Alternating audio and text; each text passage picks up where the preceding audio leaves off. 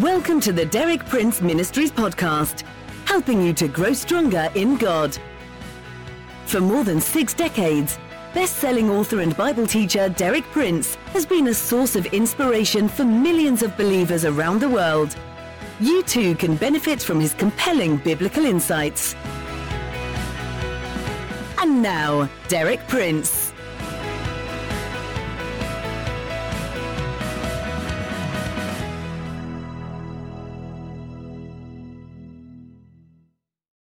This picture is found in Ephesians chapter 5. Although the word bride is not actually used, the implication of the passage is absolutely clear.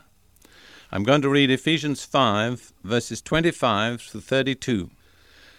Husbands, love your wives, just as Christ loved the church and gave himself up for her to make her holy, cleansing her by the washing with water through the word, and to present her to himself as a radiant church without stain or wrinkle or any other blemish, but holy and blameless.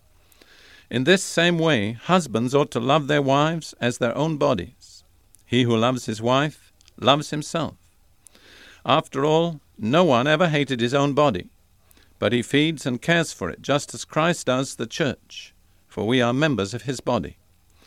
For this reason, and this is a quotation from the Old Testament from the story of creation, for this reason, a man will leave his father and mother and be united to his wife, and the two will become one flesh. This is a profound mystery, but I am talking about Christ and the church. In that passage, Paul begins by talking to human husbands, believing husbands, about their relationship to their wives, and he says it must be one of love, devotion, care, all very sound and practical advice, very needed today. And although it's all true and valid, it's not the full meaning of the passage, because Paul then goes on to say, Remember, the husband wife relationship is patterned on the relationship of Christ to his church. And he says, This is a profound mystery. It is indeed. I'm sure no human mind can ever fully fathom that mystery. But he says very clearly at the end, I am talking about Christ and the church. So out of that passage, we see with absolute clarity the two persons in this union. Christ is the bridegroom, and the church is his bride. This was very beautifully foreshadowed in the original creation of Adam and Eve, as recorded in the opening chapters of Genesis. One of the remarkable features about the creation of Adam was that God had everything ready for him before he appeared on the scene. His entire environment was there the vegetation, the animals, the weather, the heavenly bodies, everything was there that he would need. That's a beautiful picture, I think, of God's provision for us in the new creation. Everything we need is already there when we arrive on the scene. There was just one thing missing. There was no mate for Adam. Now, that wasn't a mistake on God's part. God had a purpose in not immediately providing a mate for Adam. At least I believe so.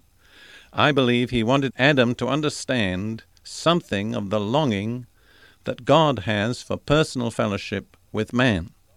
So he allowed Adam to experience the lack of that fellowship, the lack of a mate. And then he provided the mate. Now let me read just a few verses there. Genesis 2:18 the Lord God said, It is not good for the man to be alone. I will make a helper suitable for him. From that we get the familiar phrase, the help meet. Verses 21 through 23 of Genesis 2 So the Lord God caused the man to fall into a deep sleep. And while he was sleeping, he took one of the man's ribs and closed up the place with flesh. Then the Lord God made a woman from the rib he had taken out of the man, and he brought her to the man. The man said, This is now bone of my bones, and flesh of my flesh. She shall be called woman, for she was taken out of man. Now, that was a completely different method of creation than God used for any of the other creatures, but there was a purpose in it. While Adam lay in a deep sleep, part of his own being was taken out of him, and out of that part God formed a bride for him and then presented it to him. And this is a picture of the Lord Jesus. He gave himself up for the church on the cross. He died. His body was laid in the tomb. But while he lay in that deep sleep in the tomb, God took something out of Jesus, and out of that something, part of his own nature, he formed the bride, the church. And one day, just as he presented Eve to Adam, he's going to present the church to Jesus. You see, the Bible uh, lays tremendous emphasis on marriage. I don't think we appreciate how central a place marriage plays in the Bible. As I've already indicated, human history begins with a marriage. And the first matchmaker I like to mention was God. I'd also like to tell you, by the way, that God is still in the matchmaking business. But the Bible also comes to its glorious climax, and human history comes to its climax with another marriage. Let me read to you what it says in Revelation 19, verses 6 through 8. This is not a human marriage, this is the marriage of the bride, the church, to the bridegroom, Jesus Christ. And I heard, as it were, the voice of a great multitude, and as the sound of many waters, and as the sound of mighty peals of thunder, saying, Hallelujah, for the Lord our God, the Almighty, reigns. Let us rejoice and be glad, and give the glory to him. Now, there's one primary cause for rejoicing for the marriage of the Lamb, that's Jesus, has come, and his bride has made herself ready. And it was given to her to clothe herself in fine linen, bright and clean. For the fine linen is the righteous acts of the saints. So there's a picture of the culmination of human history, and it culminates in the marriage of the church, the bride, to Jesus, the bridegroom. And it's a cause for rejoicing throughout the universe. But note that the bride was expected to provide and prepare her own clothing. This is very interesting. I've lived and worked in various different continents, in various different countries. I've attended various marriages in different cultures, and I have never been in a place where it wasn't one of the major tasks of the bride to prepare her attire for the wedding. I've never known a bridegroom come along and prepare the bride's attire. I think this is almost universal to the human race. And so it is with the church. The church is responsible to provide her attire and get it ready for the wedding. Jesus makes it possible, but the church has to do it. And the clothing of the church is fine linen, bright and clean, which is the righteous acts of the saints. Each righteous act that we make in faith is helping to prepare our attire for that wedding day. Now, let's look at the main elements in this picture of Christ the bridegroom and the church the bride. I see in it three main features.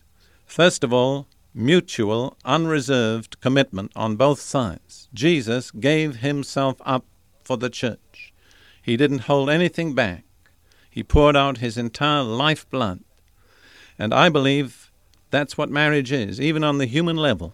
God intends it to be a total self giving of two persons, the one to the other.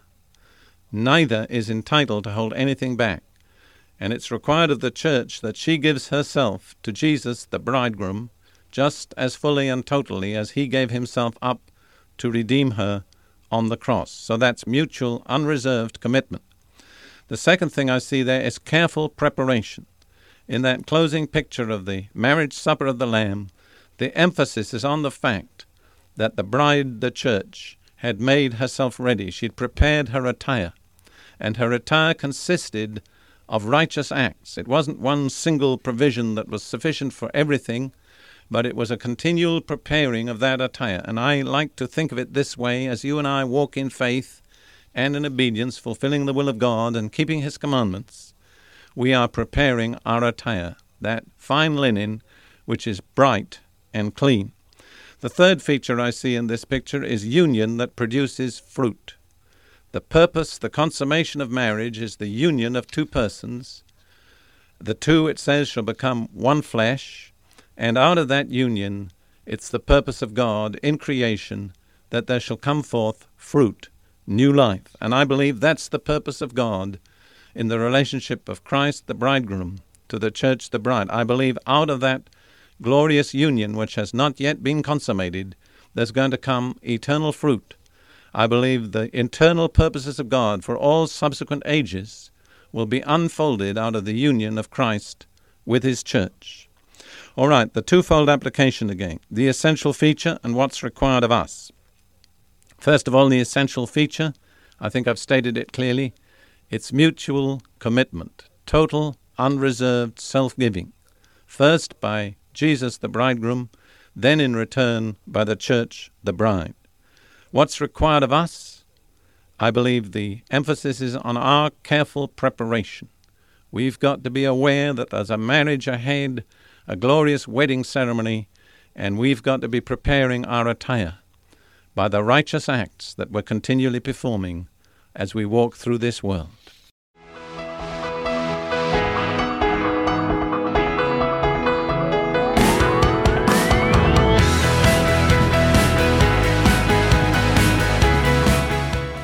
For listening. For more inspiring teaching, visit our website at dpmuk.org forward slash podcast. And like our page at facebook.com forward slash dpmuk to join our online community. Derek Prince, teaching you can trust.